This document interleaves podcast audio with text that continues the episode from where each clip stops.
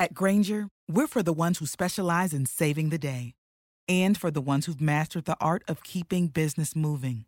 We offer industrial grade supplies for every industry with same day pickup and next day delivery on most orders, all backed by real people ready to help. So you can get the right answers and products right when you need them. Call, clickgranger.com, or just stop by.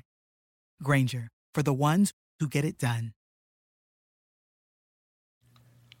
Welcome to Radical Personal Finance, the show dedicated to providing you with the knowledge, skills, insight, and encouragement you need to live a rich and meaningful life now while building a plan for financial freedom in 10 years or less. My name is Joshua Sheets and I'm your host.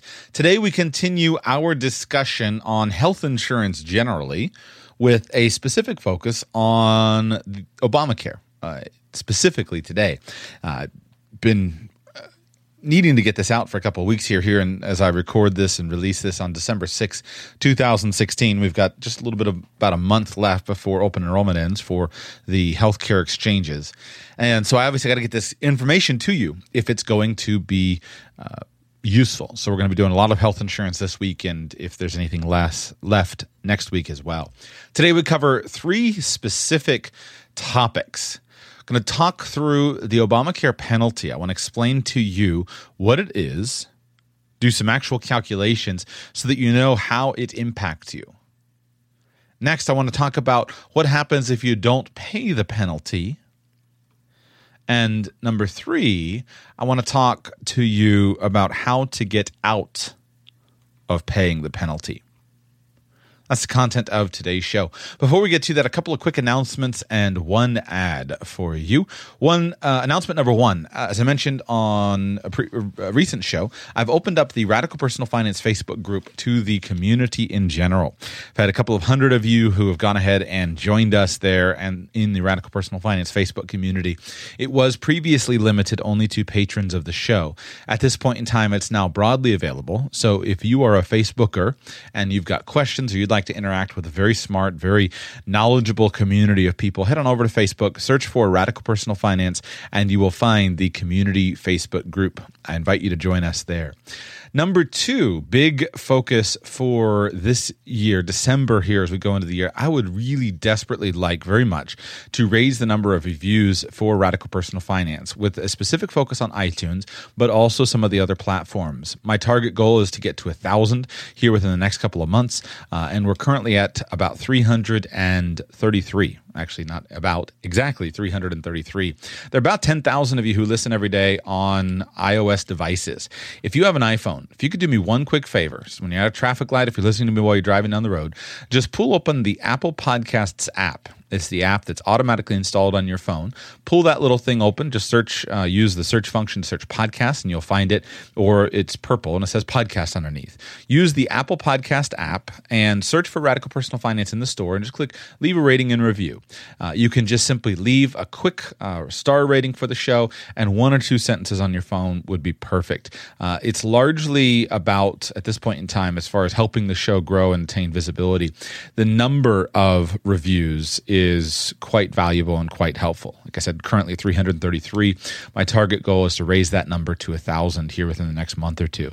So if you could help me with that, I would be deeply indebted to you. Uh, one or two sentences is perfect, uh, and that it'll just take takes about two or three minutes right on your phone. Super easy if you've never done that. Finally, quick announcement. Uh, here in December, with quick ad, uh, I do phone consulting, and I haven't made a big press on this, but I'm going to be doing a lot more press as far as announcements and uh, advertisements and things for you. But I have been doing phone consulting with listeners of the audience. At this point in time, I've been doing about 50 individual private phone calls.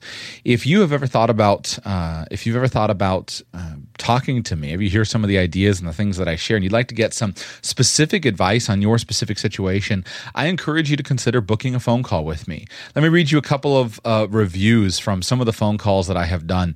Uh, you can find these on the Clarity profile, which you go to radicalpersonalfinance.com slash phone call. That forwards you through to the profile where you can book a phone call with me. Um, review here uh, f- from LS. We had a very informative conversation with Joshua Sheets. We wanted help selecting a financial advisor for our family, and he was very knowledgeable and helpful. He both expanded our thinking while at the same time helped us get focused on a decision. Another one from JR. Amazing call. Once again, Joshua Sheets delivers tremendous value. By the way, these are all paid calls, not uh, not uh, free calls or any gimmicks like that. BS. Joshua was well prepared, and the call was a great use of my time and money. I left the call feeling more confident as I go forward with my upcoming financial decision. JK. The opportunity to speak with Joshua personally was a valuable opportunity in itself, but our conversation yielded several useful takeaways. This is the kick in the pants I was looking for. Uh, finally, um, he has a Joshua has a very organized way when it comes to thinking about financial topics. He helped me finalize my decisions through this call. So a lot of your fellow listeners have booked consulting calls with me and have found a great deal of value in that. If you're struggling with a specific decision, let me tell you this: um, financial advice is not cheap when you measure it on a per minute basis. You know, my hourly rate here is 300 bucks an hour. Uh, so that comes out to $5 a minute. That advice is not cheap when measured in on an hourly basis. It's just basically a standard professional uh, rate. But in terms of the impact, I don't believe there's any better bang for the buck that you can get than good, useful, practical financial advice. So if you've ever wanted my input on a specific situation with you, I get a hopeless number of emails that I can't respond to at this point in time. As I've opened up the Facebook community, there's a hopeless number of, of posts in there that I try to read and get a grasp of what's going on, but I can't respond to there. But money speaks, and I am presently offering this consulting call service.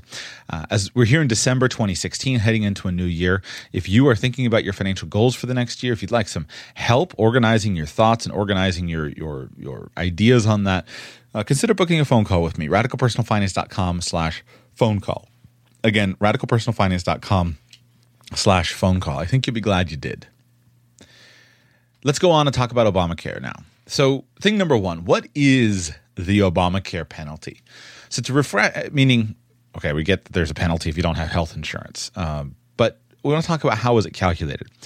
To refresh your memory, uh, it's important to recognize that given the nature of health insurance, recognizing that the legislative intent of the Affordable Care Act was to open up health insurance to every person in the United States. That was the goal. Make health insurance available to every person in the United States. The problem is that if you do that, it opens the insurance company up to the risk of adverse selection. It breaks the model. Because people who are sick and have a lot of health problems are much more likely to want insurance than those who are healthy and don't have any known health problems. And so if the sample of insureds in a health insurance risk pool is not representative of the general population, then the actuarial tables that govern the pricing of insurance get broken. So, because the legislative intent was to open up health insurance to every person, regardless of pre existing condition, regardless of, of how bad of a health risk somebody is, there had to be some kind of mechanism in order to try to ensure that the people getting health insurance would be reflective of the general population. Now, given that politically it was not feasible for the legislators in charge at that point in time to accomplish what I think most would have liked to have accomplished, which was to have a universal government run healthcare system, uh, health insurance system, just like Medicare or Medicaid. Uh, because that was not politically feasible, they tried to find a compromise position. And the compromise position was to incentivize all people to join the health insurance rolls by invoking a penalty for the people who chose not to buy health insurance. It was hoped that this penalty would incentivize 100%. Of course, they knew it wouldn't be 100%, but it was hoped that it would incentivize 100% of all U.S. Americans to go into the world of health insurance, purchase and maintain health insurance coverage in order that the health insurance companies could have a risk pool that was actually reflective of the entire population because it included the entire population. That was the goal. Now, this penalty faced a couple of uh, difficult legislative options. It was uh, adjudicated all the way up to the Supreme Court, and quite famously, it was defended as it not being a tax, and then it was called to be a tax. And anyway, we'll skip the legislative history of it, but it was adjudicated up to the Supreme Court, and the Supreme Court ruled that it was indeed a constitutional tax. It was quite the remarkable uh, and interesting judicial judicial history where the Congress evidently unintentionally wound up uh, advocating and establishing a ta- constitutional tax based upon the ruling of the Supreme Court. And so that system of penalties, or let's call it tax, has been in place. But there's been a lot of confusion about it because it started off not being very much money. It started off being only a couple of hundred dollars in terms of the actual cost. And many people made the decision that they did not value having health insurance to the degree that it would cost them premiums. I'm not one of those who just automatically dismisses that. I think that it's your money and you can make a rational and careful and thoughtful decision about it. Uh, and I think you should do so. And I do not fault the many people who make a conscious decision to avoid having health insurance. I myself do not have any health insurance. Uh, we'll cover that in I participate in a health sharing program. My intention is to do that with the next episode, probably tomorrow. So uh, I don't think it's uh, irrational not to have health insurance. There's a cost and a benefit of all things, and you have to weigh the costs and you have to weigh the benefits. And you're the one who knows the most about your personal situation. That's what leads to the problem of adverse selection. Those of you who are very healthy, who don't have any pre existing health conditions, who aren't aware of any known maladies, who generally have a fairly safe lifestyle, I think it's a perfectly sensible and rational economic decision to say that I'll choose to self insure the potential risk of my health expenses, uh, and I just simply will forego uh, participating in the health insurance system. In general, health insurance does provide a very important financial backstop against financial ruin. That's the proper role of health insurance. But when the cost of the premiums rises to the point where it's almost uh, inevitable financial ruin based upon paying the premiums, the whole point of health insurance basically conceptually falls apart. So, in the beginning years, these penalties that were imposed for Obamacare were relatively small numbers, a few hundred dollars. I can't remember the first year was $195, $295, something like that. Today they've gone a little bit higher. So let's talk about how to actually calculate the fee so that you can understand the potential impact on your situation. Now, here I'm going to be referencing the information that is uh, available directly from healthcare.gov. I'm actually going to read their paperwork and read their financial calculations to you from healthcare.gov. And this information is current as for 2015. Uh, excuse me, 2016. This is the fees for 2016 if you don't have health insurance or didn't have health insurance throughout uh, 2016. The fee that you would pay uh, they still call it a fee. They should call it a tax because that was what it was ruled as. Anyway, the penalty tax that you will pay is calculated in two different ways, and you will pay whichever of these is higher. Again, there are two calculations, and you will pay the higher calculation. These fees will adjust with inflation, so you have to rerun the calculation each year. The first way that the penalty tax is calculated is based upon a percentage of income. And your tax, if you do not maintain health insurance coverage, will be 2.5% of your annual household income. Again, your tax will be 2.5% of your annual household income.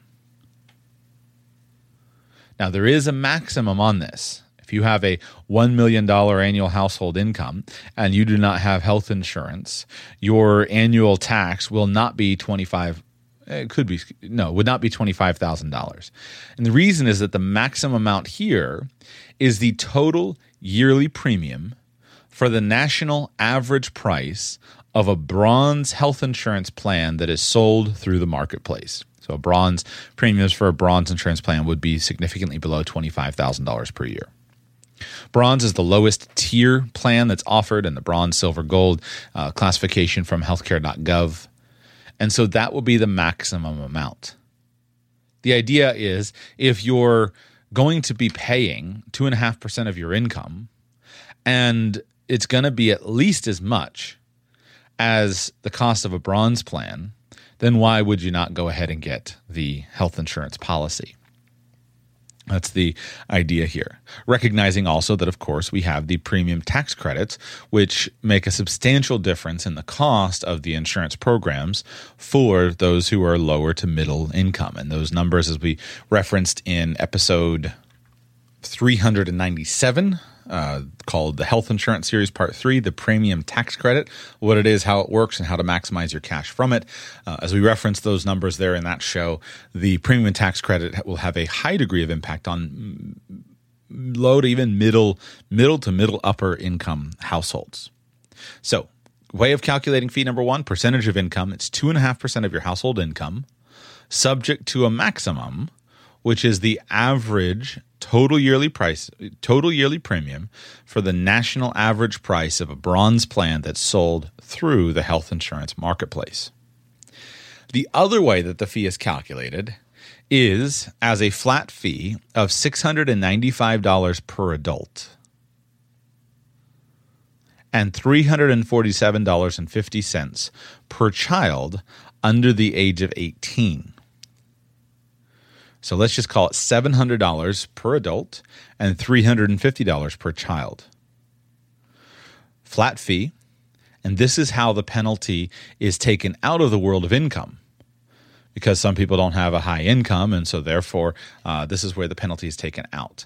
Now, this calculation is subject to a maximum annual penalty of $2,085. So if you were to run the math on that, let's just call it two thousand dollars minus seven hundred for one adult in the household, minus seven hundred for a second adult in the household. You're left with six hundred dollars. Basically, you wind up with two adults and two children in a household, and you're going to be over the maximum fee, two thousand eighty maximum amount, two thousand eighty five dollars, and you will pay whichever of these numbers is higher. A few more details for you. When using the percentage method, only the part of your household income that's above the yearly tax filing threshold, which is $10,150 for individuals or $20,300 for couples filing jointly in 2014, which is the most recent year available, is counted. If your income is below the threshold for a requirement to file tax returns, yes, you can you, it is possible for you not to be required to file a tax return if your income is low enough. If your income is below that threshold, you won't incur the penalty.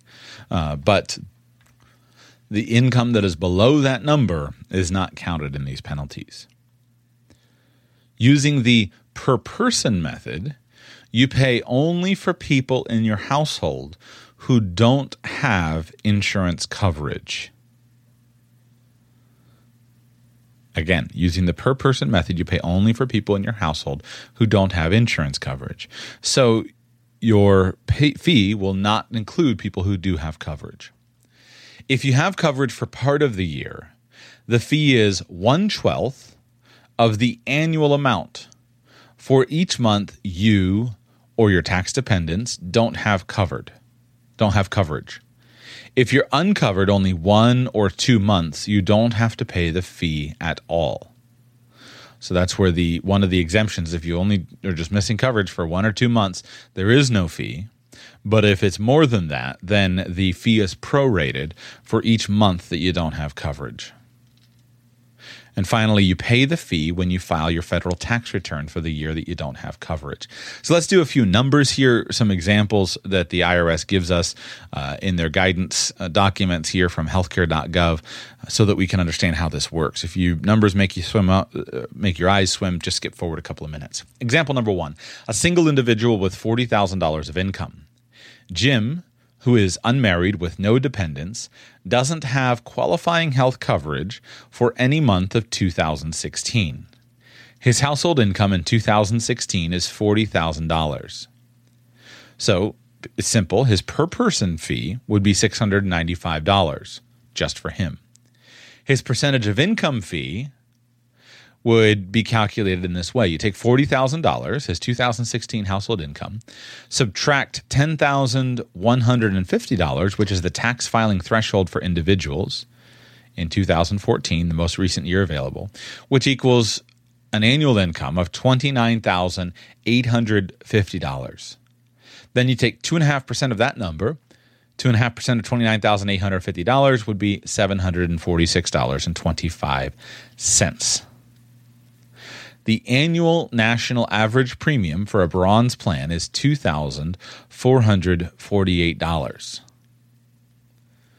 $746.25, which is Jim's percentage of income fee, is less than $2,448, which is the maximum percentage of income fee, so the maximum doesn't apply. But $746.25, Jim's percentage of income fee, is higher than $695, his per person fee. So his 2016 tax penalty would be $746.25, which he would pay upon the filing of his 2016 federal income tax return. Now, if he'd had partial coverage for any month of 2016, he would, if, if not partial coverage. If he'd had health coverage for any month of 2016, then he would just simply owe one twelfth of the annual fee for each month that he's uninsured.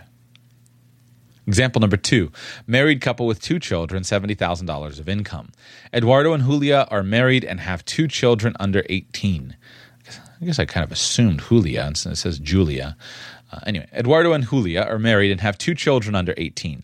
No family member has qualifying health coverage for any month of 2016, and the 2016 household income is $70,000.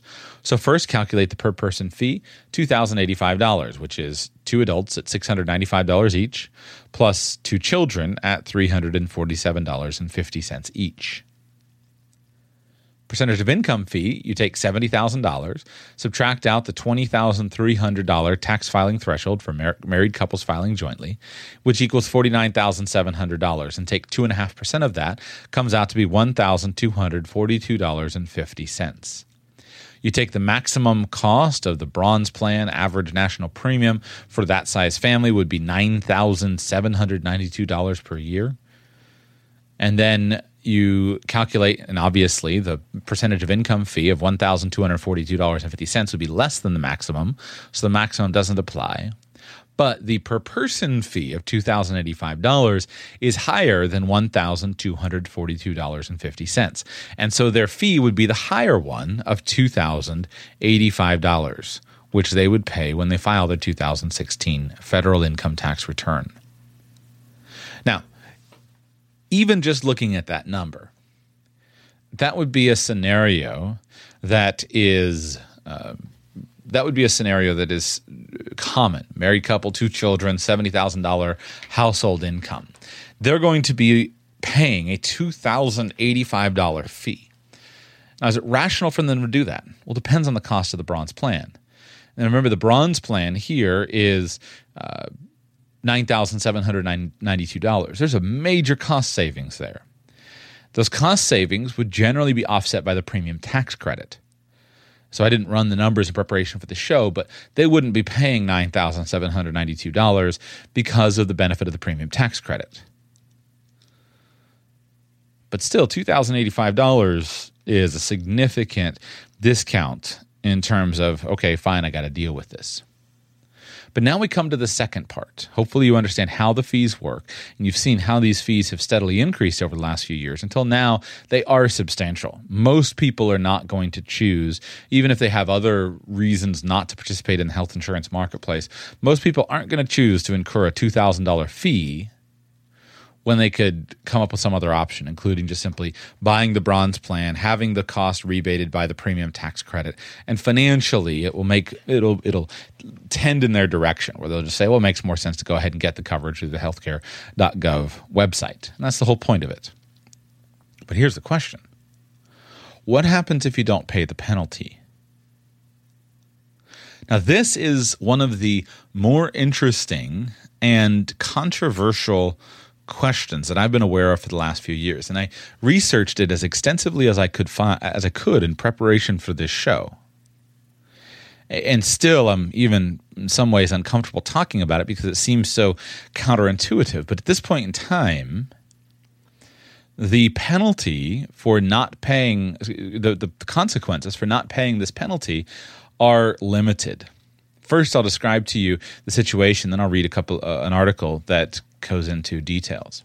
But basically, as I understand the current law and the current circumstances, the only way that the IRS, because so the IRS was tasked with collecting these penalty fees, the only way that the IRS can collect the Affordable Care Act penalty is if you choose to pay it voluntarily or if they take it out of a refund that is due to you. This is unlike any other tax law.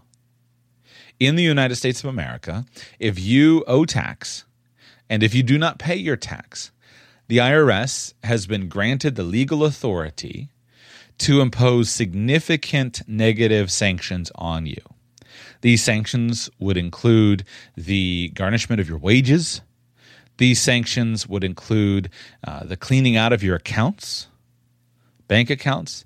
These t- sanctions would include the repossession of vol- un- un- involuntary repossession of your property, of your physical property. They can come and take your physical assets, take your furniture, take your house, take your cars, all that stuff, and sell it. These sanctions even include prison. The IRS has legal authority to, upon successful judgment, lawsuit, etc., uh, to put you in prison for not paying your taxes. The full weight of the law comes down upon you if you do not pay taxes. Now, they generally only do this as an example. The IRS depends upon voluntary uh, taxpayer uh, support, voluntary taxpayer participation in order to manage the tax system in the United States of America. If a large percentage of the population decided not to pay taxes, there would be no uh, workable solution for the government authorities to impose their uh, their will on the population. Uh, best example would be the problem with immigration. Uh, people can, uh, as far as illegal immigrants in the United States of America, there are millions, tens of millions of illegal immigrants in the United States of America, but nobody has any possible plan, no possible way to deport systematically all of those illegal immigrants.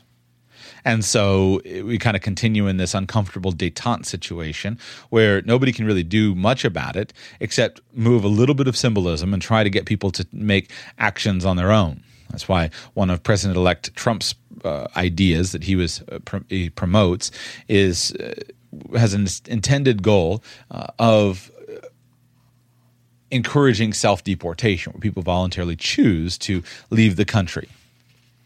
So with the tax system here, the tax system functions on the same basis. And so the IRS generally doesn't go after uh, low level tax fruit.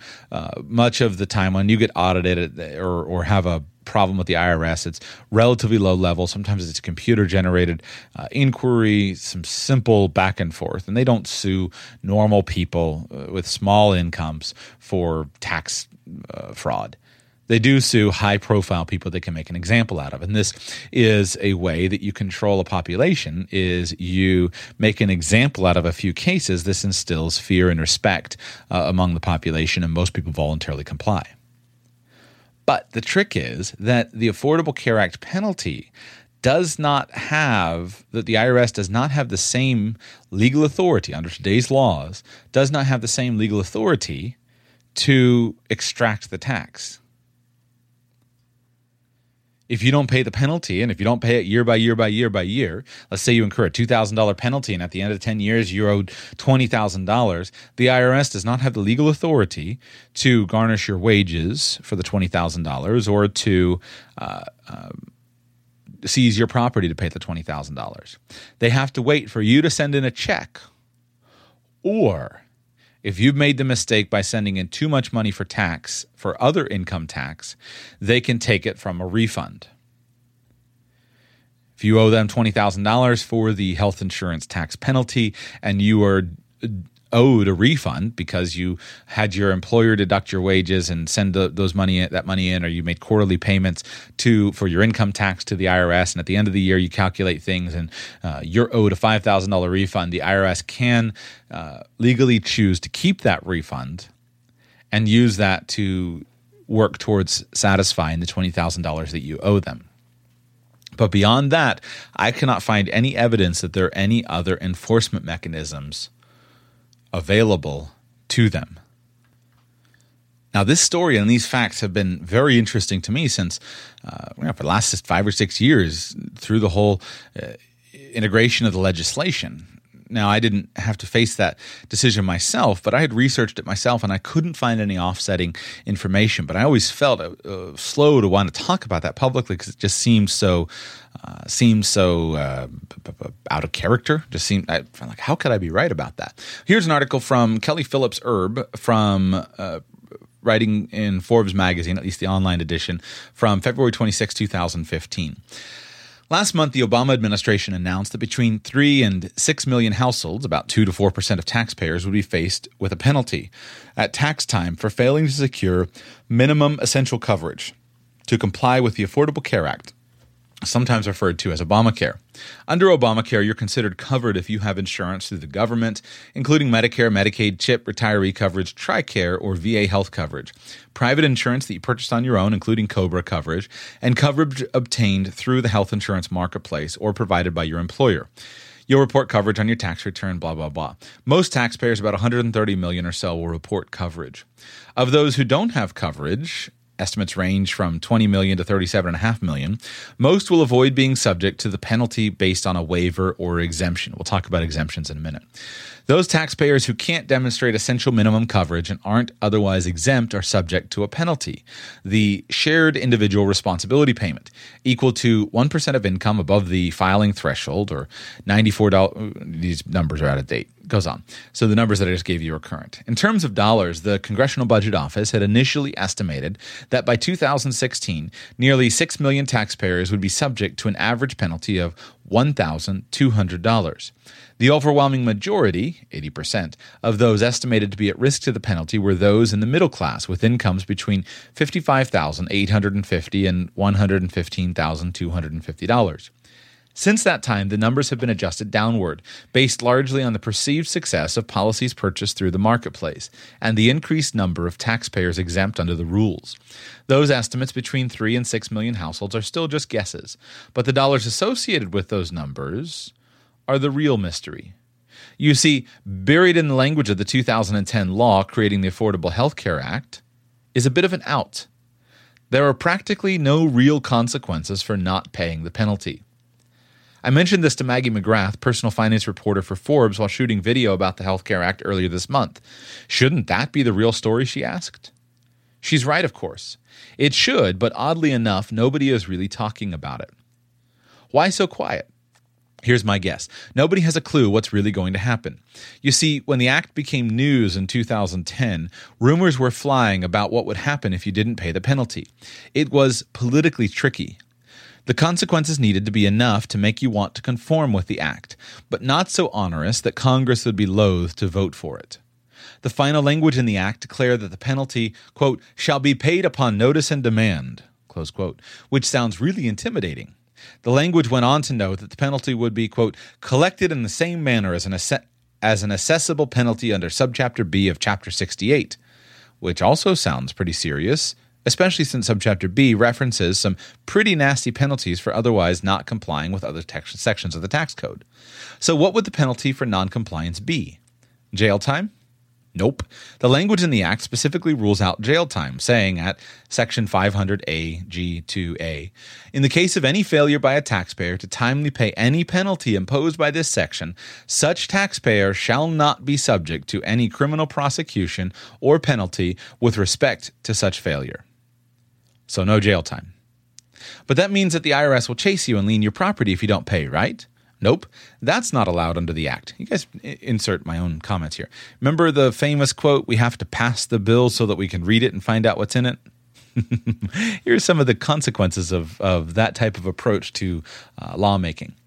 Nope, that's not allowed under the act. At 500 AG2 paragraph BI the treasury cannot file cannot quote file notice of lien with respect to any property of a taxpayer by reason of any failure to pay the penalty imposed by this section so no liens then clearly there will be levies or seizures on your wages and account right Nope, not that either. Under 500 AG2B2, the Treasury cannot, quote, levy on any such property with respect to such failure, close quote. To recap, then, by law, you have to pay the penalty. But if you don't, you won't go to jail, you won't be liened, and you won't be levied for collection. Is there anything that could happen to you if you choose not to pay? With no jail, no liens, and no levies, it doesn't leave the IRS a lot of room to work when it comes to collections. Congress actually managed to create, as I wrote in 2012 and in 2013, an incredibly complex and burdensome law without any teeth.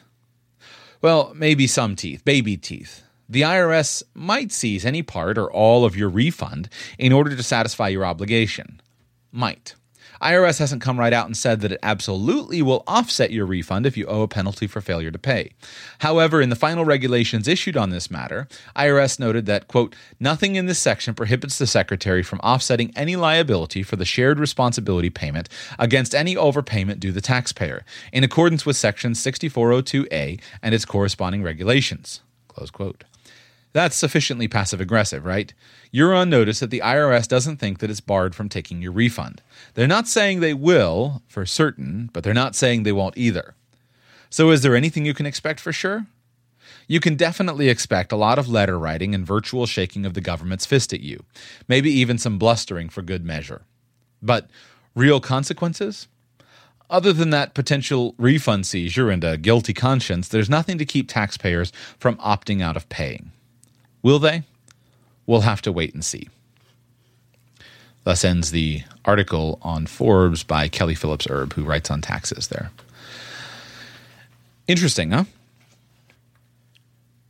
My current opinion and understanding is that if you choose not to pay the imposed penalty tax for not having health insurance coverage, uh, there are very few negative repercussions that you can expect under the current law.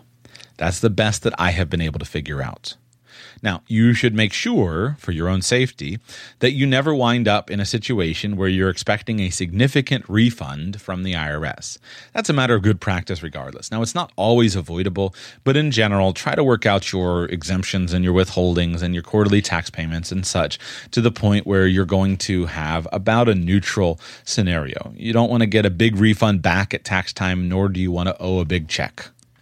If you owe a big check, you could be subject to penalties for underpayment of taxation of tax uh, on your quarterly or withholding um, uh, calculations.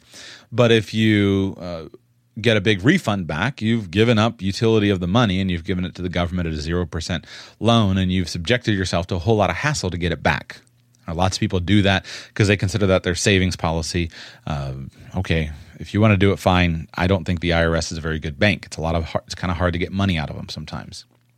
They have all the legal teeth, and you have nothing. So, in general, you should calculate your taxes as close to zero as you can. It's not always possible, but that's a goal. I don't think it's a huge concern if you choose not to pay the penalty, as long as you avoid that refund situation. Now, my concerns, I wouldn't advocate for that. My concerns are a fewfold. Number one, you still have to face the reality that you don't have any significant health insurance coverage. And in general, that's not the best plan. In general, it's better to have health insurance coverage. That's important. Number two, the concern with legislation is I don't see any reason why that legislation could not be changed. Legislation can be changed, it often is. So, if this were to be a problem, let's pretend that we continued with uh, a president elect Hillary Clinton in today's world rather than a president elect Donald Trump. If there wound up being a tremendously high non participation rate by American citizens choosing not to pay the penalty fee, well, I don't see any reason why they wouldn't change the law and simply give the IRS more teeth. Under those circumstances, I think you could change and you could make the argument well, if that happens, I'll go ahead and consider paying the taxes, but in the meantime, I've had use of the money. I can grant that argument. Now, the third thing is uh, everything regarding the Affordable Care Act at this point in time is uncertain. And due to the election of President elect Trump, who campaigned upon a promise of of repealing and later re- repealing and replacing the Affordable Care Act legislation. This is also interesting to watch given the Republican majority in the House and the Senate, because when this legislation was passed, it was purely done on party lines. Every Republican voted against it, and every de- I don't know if all Democrats voted for it, but it, at least all Republicans opposed it. And so, given the massive win, the landslide win based upon the Republican political party, there is little i don't see any major political will that the republicans any reason for the republicans not to work towards repealing it. The challenge comes from the basis of replacement. Because there are so many millions of people who had previous uh, pre-existing conditions who were rightfully cut out of the health insurance marketplace that the political bad pr of Republican House, uh, Republican House, Senate, and President saying we're now going to eject all these people from the health insurance rolls. That bad political press, it's hard for me to imagine them having political will to stand up against that. Uh, now, maybe they would, maybe they wouldn't. It's hard for me to do that compassion and the, the, the, goals of compassion seems to be the driving force uh, of our uh, uh, political ideology and, and compassion for the few is a, primary importance. And I haven't seen any serious proposal that to me has made sense that it can can work uh, in order to manage the political realities with the financial realities. Time will tell. Uh, we'll see. We will continue to observe and see what happens. And I'm thankful that I don't have that job. I would be remiss if I didn't point out that you, even though these technical financial considerations, they're practical, but none of them solves the ethical question of whether you should or should not pay the penalty tax. And on that, I will leave that to you. I find that a very difficult question to answer. And I, I, will simply say that in a past tax year, when I owed a penalty due to non possession of health insurance for myself, uh, I, for a period of time, I chose to pay the penalty you have to make your own decision. Now, let's talk about some exemptions here because yes, you can choose not to pay the penalty, and that's quite interesting and somewhat. Uh, well, it's provocative and interesting, but let's talk about some exemptions because there are other exemptions. And I've very rarely heard these exemptions discussed, and perhaps you'll find an exemption here that will cover you. Obviously, the simplest way to avoid paying the penalty tax is by having qualifying minimal, minimum essential health insurance coverage. And the Affordable Care Act has been effective at making that possible for all people. If you remove pre, the problem of pre existing conditions, that's what the Affordable Care Act did. And if you remove the problem of so called affordability, which is what the premium tax credit as well as the expansion of Medicaid effectively does for most people, there are very few non ideological reasons to participate in the federal health insurance programs. So, for most people, they can simply avoid the penalty by signing up for insurance. And that's what most people do.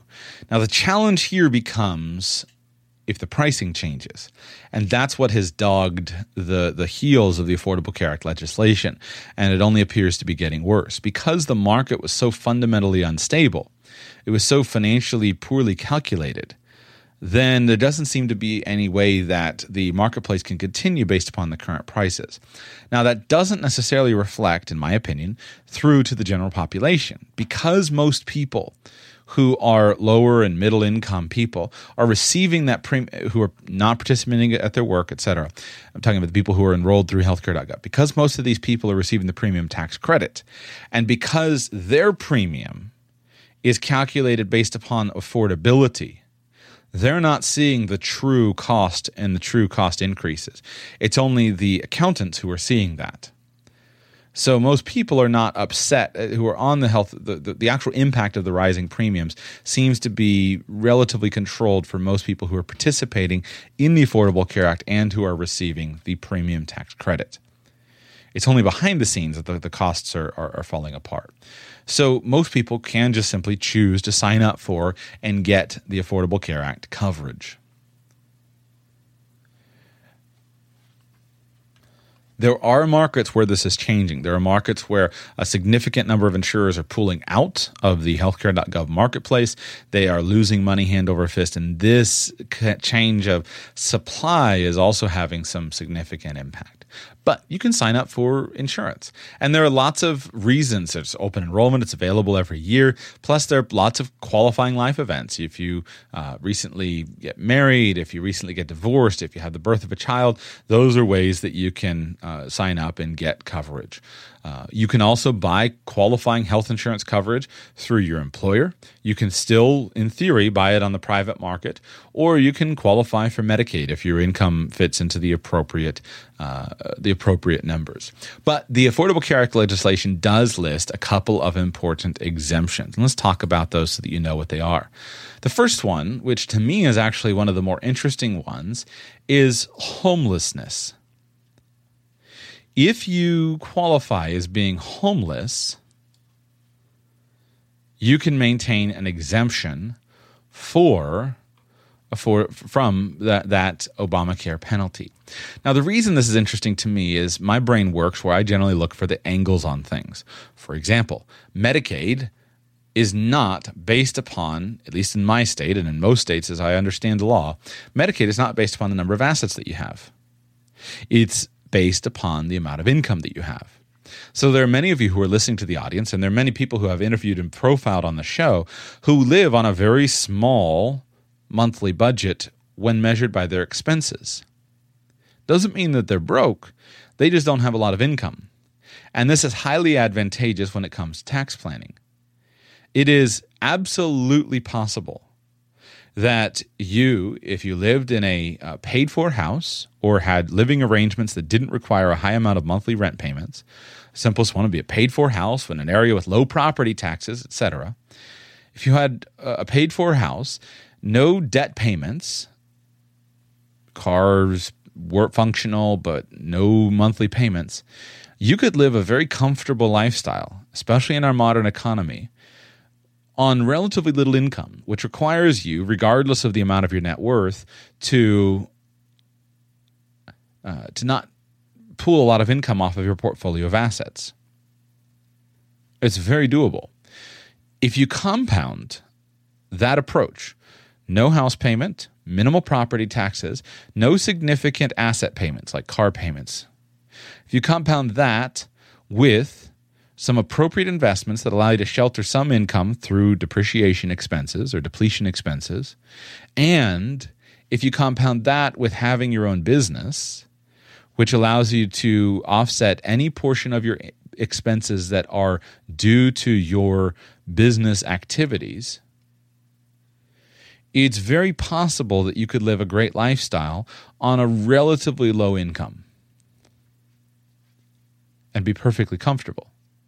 Well, that relatively low income could, in theory, checking on the numbers in your state, allow you to qualify for Medicaid and thus to be exempt from the health insurance coverage. Uh, excuse me, the, the penalty taxes, and to get health insurance on the dole without you having to do anything. If you were alternatively forced with, let's say, paying expenses of a couple thousand dollars a month for health insurance, which would not be unreasonable in some situations, that could be a significant savings. That's also available to you through the premium tax credit system.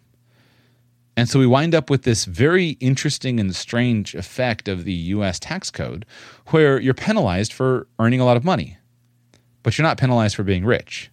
You're penalized for earning a lot of money. Well, if that's the way the law is written, then if you can fit your lifestyle expenses onto a smaller budget, just earn less money. So whenever I read a regulation, when I uh, back to the power of choice series that I did in previous episodes of the show, whenever I read a regulation, I just want to know, okay, what what defines that? How do you know that? And so hardship category number 1 is actually extremely interesting to me. All it says is you were homeless. So I'm here reading the, um, I have right in front of me, I have the hardship exemption application uh, that would need to be submitted for approval when filing taxes based on the healthcare.gov. And it tells me that I need to submit documentation. So let me read this document to you. Page three of six of the official document that I found on healthcare.gov while reading about the health coverage exemptions. Hardship categories and documentation. You must provide documentation that one, supports the reason that you're, exe- you're requesting the exemption, and two, includes dates showing when you experienced the hardship. So here's hardship number one, category one. You were homeless. Those are the stated. That's the stated. Uh, uh, that's the state that that is being described. You were homeless. You were without a home. Required documentation, none. Hmm. So then I go on and I read the application here. It says that I need to put in my name, my address, or leave blank if you don't have one. I need to put in my city, my phone number, my email address, my preferred spoken language, my preferred written language. I need to give them information about my tax household, tell them about the people in my house. Now, here where I talk about the hardship, I choose option one, homeless, the tax year for which I need the exemption, the date the hardship started, and the date the hardship ended. Check if ongoing. Read print, I'm signing the application. So basically, all it requires me to say is to affirm that I'm homeless. I find that to be an interesting, um, interesting uh, definition. But if you were homeless, then you may be eligible for the hardship uh, exemption here for, uh, to help you avoid paying the Obamacare penalty. I don't know what the definition of homeless is, and I don't see any guidance in the document. So you'll have to decide if you are homeless or not. Number two, hardship category number two, you were evicted or were facing eviction or foreclosure. Here, you would be required to submit documentation of your eviction or of your foreclosure notice within the last three years. Now, this one was confusing to me because on the application it says that they require documentation of the eviction or foreclosure notice within the last three years. But on the instructions, which I also read, it indicates that if you were evicted in the past six months or were facing eviction or foreclosure, then that would be a problem. I don't uh, think that would be useful for the majority of the listening audience, but you should know that that is an exemption. Next one, same category, hardship number three. You received a shutoff notice from a utility company. You must submit documentation of a shutoff notice from a utility company which states service has or will be shut off, and this must be within the last three years probably not a factor for most of you. Number four, you recently experienced domestic violence. Required documentation, none. Now, this is one of those areas where it's not fun to talk about because it affects people so deeply. Uh, and I don't know how they would even uh, indicate this because, or how they would even, uh, I don't know how they would know whether to prove the hardship exemption or anything like this. What is domestic violence? Now, we understand conceptually what that means, but what is it actually? What's the definition of domestic violence and how do you, how do you demonstrate it? I don't know the answer to that. So I'll just simply read it to you and move on. Number five, you experienced the death of a close family member within the last three years. If that's the case, you may qualify for a hardship exemption. Proof of documentation needed death certificate, death notice from newspaper, funeral service program, funeral expenses, coroner's report, military notification of death, or other official notice of death. That one would just simply be something to be on your radar screen that if you experience the death of a family member, this you should apply for this exemption. Six, you experienced a fire, flood, or other natural or human caused disaster that caused substantial damage to your property. Proof of documentation, police or fire report, insurance claim, or other document from a government agency or news source about the event that occurred within the last three years. Category 7, you filed for bankruptcy, must submit official bankruptcy filing documents within the last three years. 8, you had medical expenses you couldn't pay. That's the hardship exemption that you can apply for. So you must submit medical bills from the last three years. Nine, category nine, you experienced unexpected increases in necessary expenses due to caring for an ill, disabled, or aging family member. Now, this one I think has promise for some of you listening who are looking to avoid the exemption, excuse me, avoid the, the penalty. Many of us would fall into this situation where we have unexpected increases in necessary expenses due to caring for an ill, disabled, or aging family member. I don't know what unexpected increases are. I do know that most families who are caring for an aging family member find themselves paying much more than they thought. I don't know what necessary expenses are. There's no further indication indi- you know of what that is. Uh, the documentation that you need to submit for this is receipts for bills or services related to care, like medical bills, home care services, or transportation receipts from the last three years. That's category nine. Category 10, a child you expect to claim as a tax dependent has been denied coverage in Medicaid and the Children's Health Insurance Program, CHIP, and another person is required by court order to give medical support to the child. In this case, the court must submit a court order that covers the time period for which you want the exemption for the tax dependent and copies of eligibility notices showing the dependent has been denied Medicaid and CHIP coverage must be within the last three years. So this was one should just simply be on your radar screen. 11. As a result of a health insurance marketplace appeals decision, you're eligible either for one, enrollment in a qualified health plan through the marketplace, two, lower costs on your monthly premiums, or three, cost sharing reductions for a time period when you weren't enrolled in a marketplace plan. In this case, you must submit documentation of health insurance marketplace notice of appeals decision. The notice must show the names of everyone in your tax household who wants this exemption. 12. An adult in your tax household was determined ineligible for Medicaid because your state did not expand eligibility for Medicaid under the Affordable Care Act.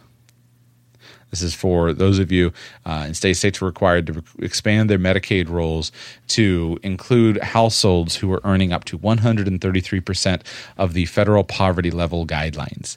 Uh, and so, if your state did not do that, then you would poss- and if you would qualify for Medicaid but because your state didn't increase the Medicaid, then you might qualify for the exemption from the penalty.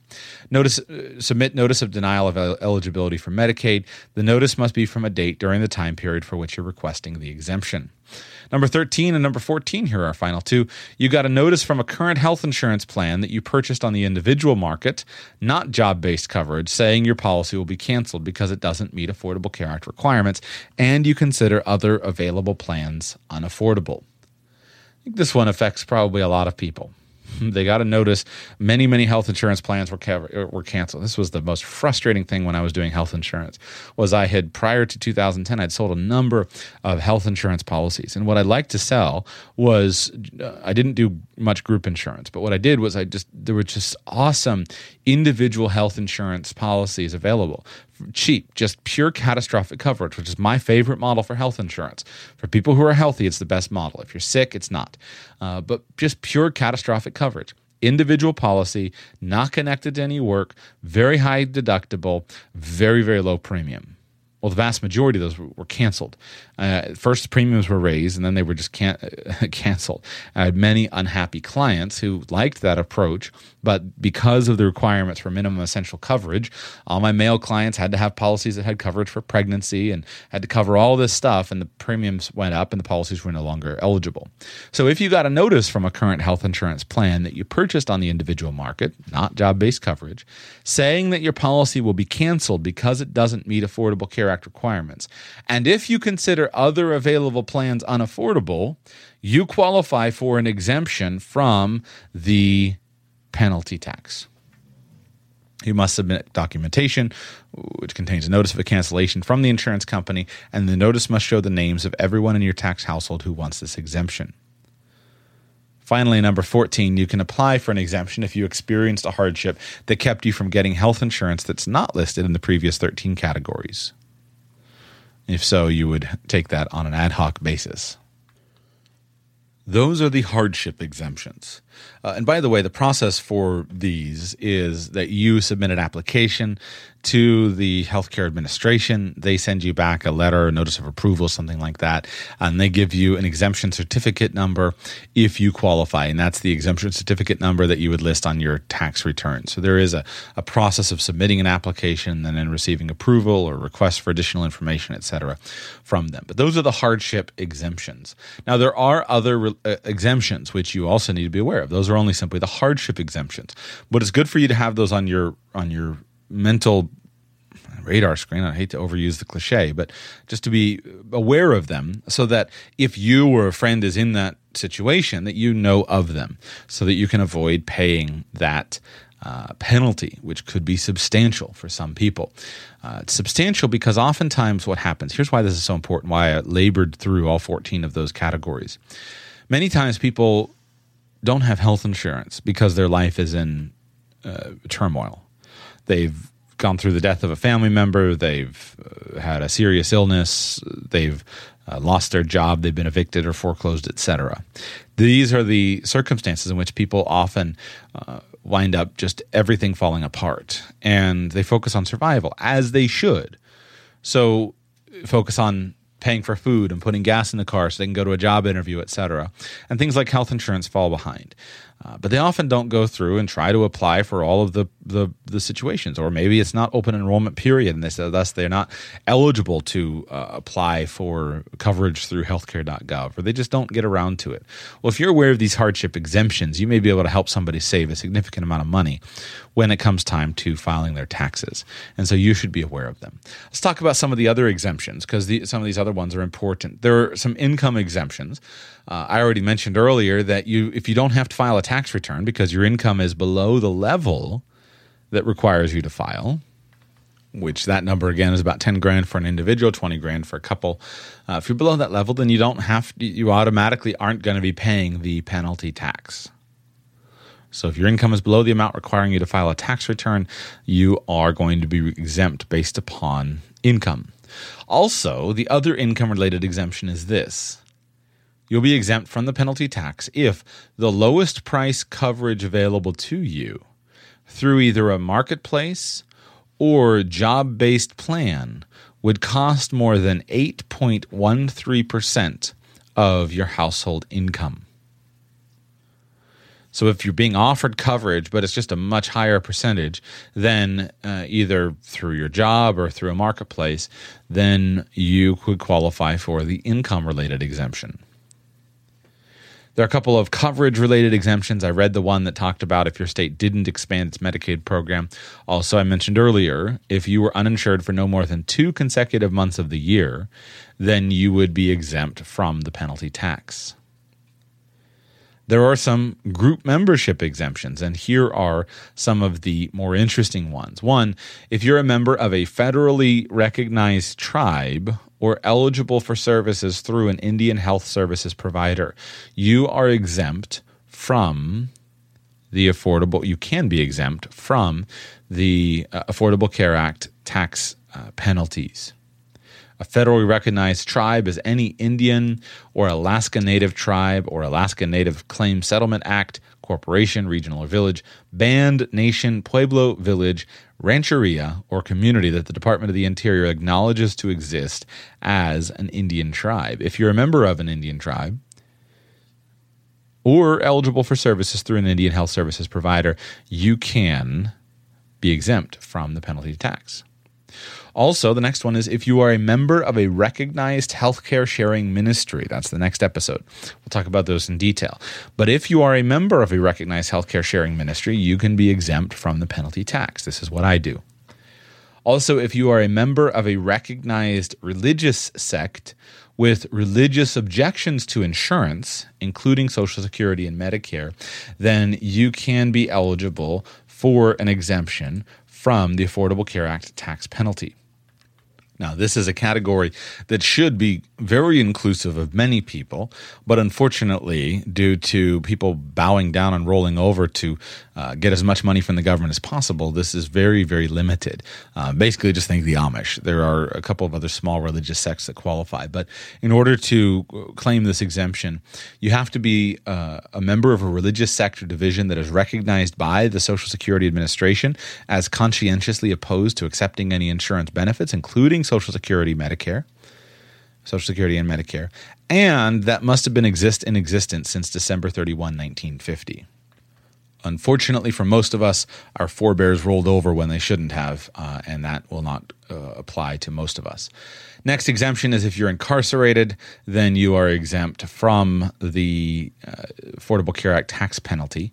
And finally, if you are a U.S. citizen living abroad, a certain type of non citizen, or not lawfully present in the United States, then you can qualify as being uh, uh, exempt from the Affordable Care Act tax penalty. The term lawfully present includes immigrants who have, quote, qualified non citizen immigration status without a waiting period, humanitarian statuses or circumstances, or valid non immigrant visas, etc. Now, of course, the one that's interesting that you should also pay attention is the U.S. citizen abroad exemption. Uh, if you're a U.S. citizen living abroad, and here are the definitions of that, because for those of you in the perpetual travel world, etc., you should pay attention to this.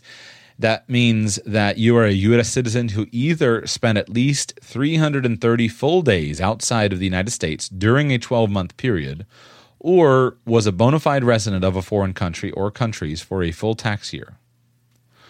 Or it means that you're a resident alien who both was a citizen of a national uh, citizen or national of a foreign country with which the U.S. has an income tax treaty with a non discrimination clause and you were as uh, this resident alien who was a bona fide resident of a foreign country for the tax present tax year, or if you're not lawfully present in the United States.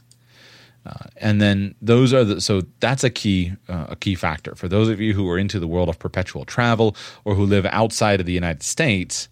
One major thing that that can be compelling in your tax planning is not only will you most likely have significant lower health insurance costs, uh, depending on the country or the region that you're in, depending on how that's structured, but you will at least be eligible for this exemption from the U.S. tax penalty.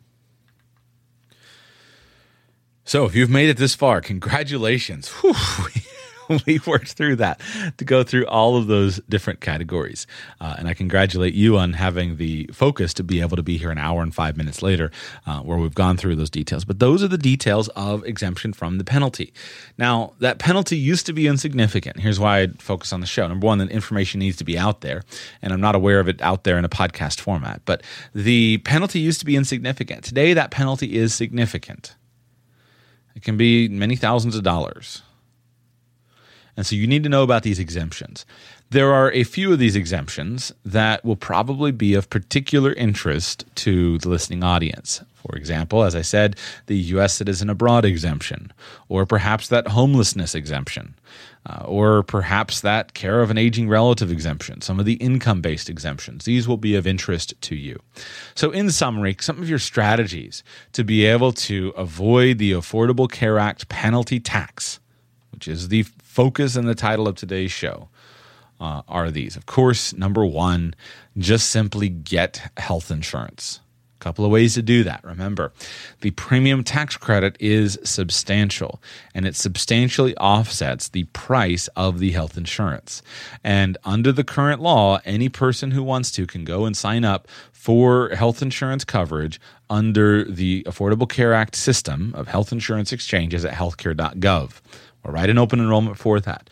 On the healthcare.gov website, you will submit your application, put in your information for your income, etc., and they'll tell you what your monthly premium would be. And for most people, it's relatively low.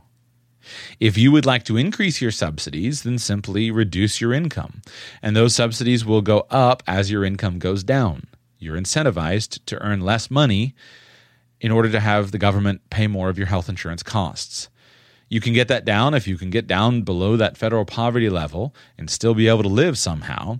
You can get that down to the point where you'll qualify for Medicaid, independent of the amount of assets that you have. So, there is very little cost to health insurance for people who have a low income. If you have a medium to high income, then of course that cost will be more significant. But if you have a medium to high income, then there are very few reasons not to engage in uh, proactive planning regarding your health insurance uh, coverage. It is important. It's important financial protection. It's important coverage to protect you from the risk of catastrophic health expenses. Now, if you choose not to maintain health insurance coverage, then you can just simply pay the penalty. And depending on those calculations that we did, it may or may not be high. Or you can do as I explained and simply choose not to maintain health insurance coverage, not to qualify for an exemption, and just don't pay the penalty. That is a perfectly reasonable strategy if that fits the details of your circumstance. And under the current law, there are very few, if any, teeth that the IRS has to get the money out of you. So you can choose to keep it. Just simply don't pay the penalty. If you pursue this route, the route of not uh, maintaining uh, health insurance uh, coverage, remember that there are some other alternative ways that you can adjust your health uh, your insurance expenses so that they'll support you in that decision so, the simplest, most obvious example is if you are not going to maintain health insurance coverage, you should focus highly on being as healthy as possible. So perhaps you should allocate a higher percentage of your uh, food of your budget to higher quality food, or to uh, more appropriate uh, a more appropriate exercise regime that's going to allow you to maintain a higher degree of health or to proactive medical care, that you are uh, preventive medical care to help you maintain your good health and le- lessen the risk of catastrophic health expenses. You can also adjust some of your other insurance uh, programs. Uh, something as simple as disability insurance can be very helpful. helpful. Long term care insurance, perhaps, can be a way of offsetting the uh, health insurance risks. These do not cover all your health expenses, but they can be helpful. Uh, investigate strategies such as uh, this increasing the liability insurance coverage on your property uh, co- coverages uh, liability insurance coverage for your house and for your car. If you have uh, higher amounts of coverage for medical expenses on your car insurance if you think that it's most likely that you're going to get injured in an accident let's say that you're young and you're healthy and you say hey if i got injured i'd probably be injured in a car accident well, then consider increasing your medical coverage cost on your car insurance. That may be significantly cheaper than having health insurance. And if your calculation is correct, it might cover you for your situation. Or perhaps you uh, engage in some sort of motorsports activity. Well, can you make sure that you have medical coverage on your liability coverage that has a rider on it covering your participation in that motorsports activity, such as your four wheeler or other things that are associated with your house or your RV coverage? Coverage or whatever it is. Read your liability and property insurance documents carefully and see if you can expand some coverage there. And perhaps that will protect you from the risk of accidents. You should also obviously pursue ways to reduce costs, such as understanding medical tourism and looking for other strategies. Or if you just need to, just consider going and getting a job that you take and keep purely for the health insurance coverage. Uh, so there are many, many options, and I hope some of these will spark some creative ideas for you. My favorite options are health savings accounts, which, uh, excuse me, before I get to my favorite options, the challenge with this show is that we are in a bit of legislative limbo. And so time will tell what happens, and it'll be interesting to watch. I hope this information is current for a while. Now, a couple of options is, that have been my favorite is in the past to put as much of, to just simply use insurance as a catastrophic protection and put as much of the normal day to day cost as coming out of your checking account as possible. And that's why we'll talk uh, in detail about health savings accounts. I think they were fantastic uh, inventions a number of years ago ago, uh, and we'll see what happens with them in the future. Uh, and also, we'll talk about healthcare sharing ministries because I believe that if you meet the qualifications of participation in a healthcare sharing ministry, then I believe that will be uh, a useful option for you. And my intention is that that will be the very next podcast for you. Thank you so much for listening to today's show. Uh, if this information has been helpful to you, I would ask you humbly to I would ask you for your financial support. Please consider becoming a patron of the show. Uh, the reason that's important is it helps me to bring you the content that I bring you with the regularity that I bring it to you, and to do so free of commercial encumbrance. To do so free of entang- many entanglements uh, and having divided interests. My goal is to serve you, my listening audience, and I've sought to set myself up in a way where the incentives, my financial incentives for this show, are aligned with your best interests. But that only works if you voluntarily choose to support me financially. One good way to do that is become a patron of the show. Go to radicalpersonalfinance.com slash patron. Sign up uh, to become a supporting patron of the show. It can be as little as a buck a month. If every listener of the show um, supported the show at a buck a month, uh, that would be, I mean, I would I would limit almost any other commercial thing and I would just focus on you guys uh, every day and I would continue growing it. Now I don't expect that to happen. Basically, it winds up that about two percent of the uh, of the listening audience signs up to uh, support a show, maybe even less at this point in time. Uh, but I ask you, consider becoming a patron at radicalpersonalfinance.com slash patron. Or if you'd like to get my personalized uh, advice on your situation, including topics such as these, these are the kind of thing that I talk about in consulting calls where I can explain to you the exemptions and explain to you your options. And if you say something like, hey, Joshua, uh, I'm going to, I don't have health insurance. Well, I don't sell insurance. I can't make recommendations because I don't no longer maintain an insurance license. I can't make recommendations on your buying or not buying insurance. But I can say, if you don't have insurance, then you should consider strategies like I said, such as adjusting your liability coverage uh, on your car to make sure that it's covering medical coverage, things like that. These are useful and important uh, planning opportunities, regardless of the path that you take. Thank you for listening. Be back with you soon.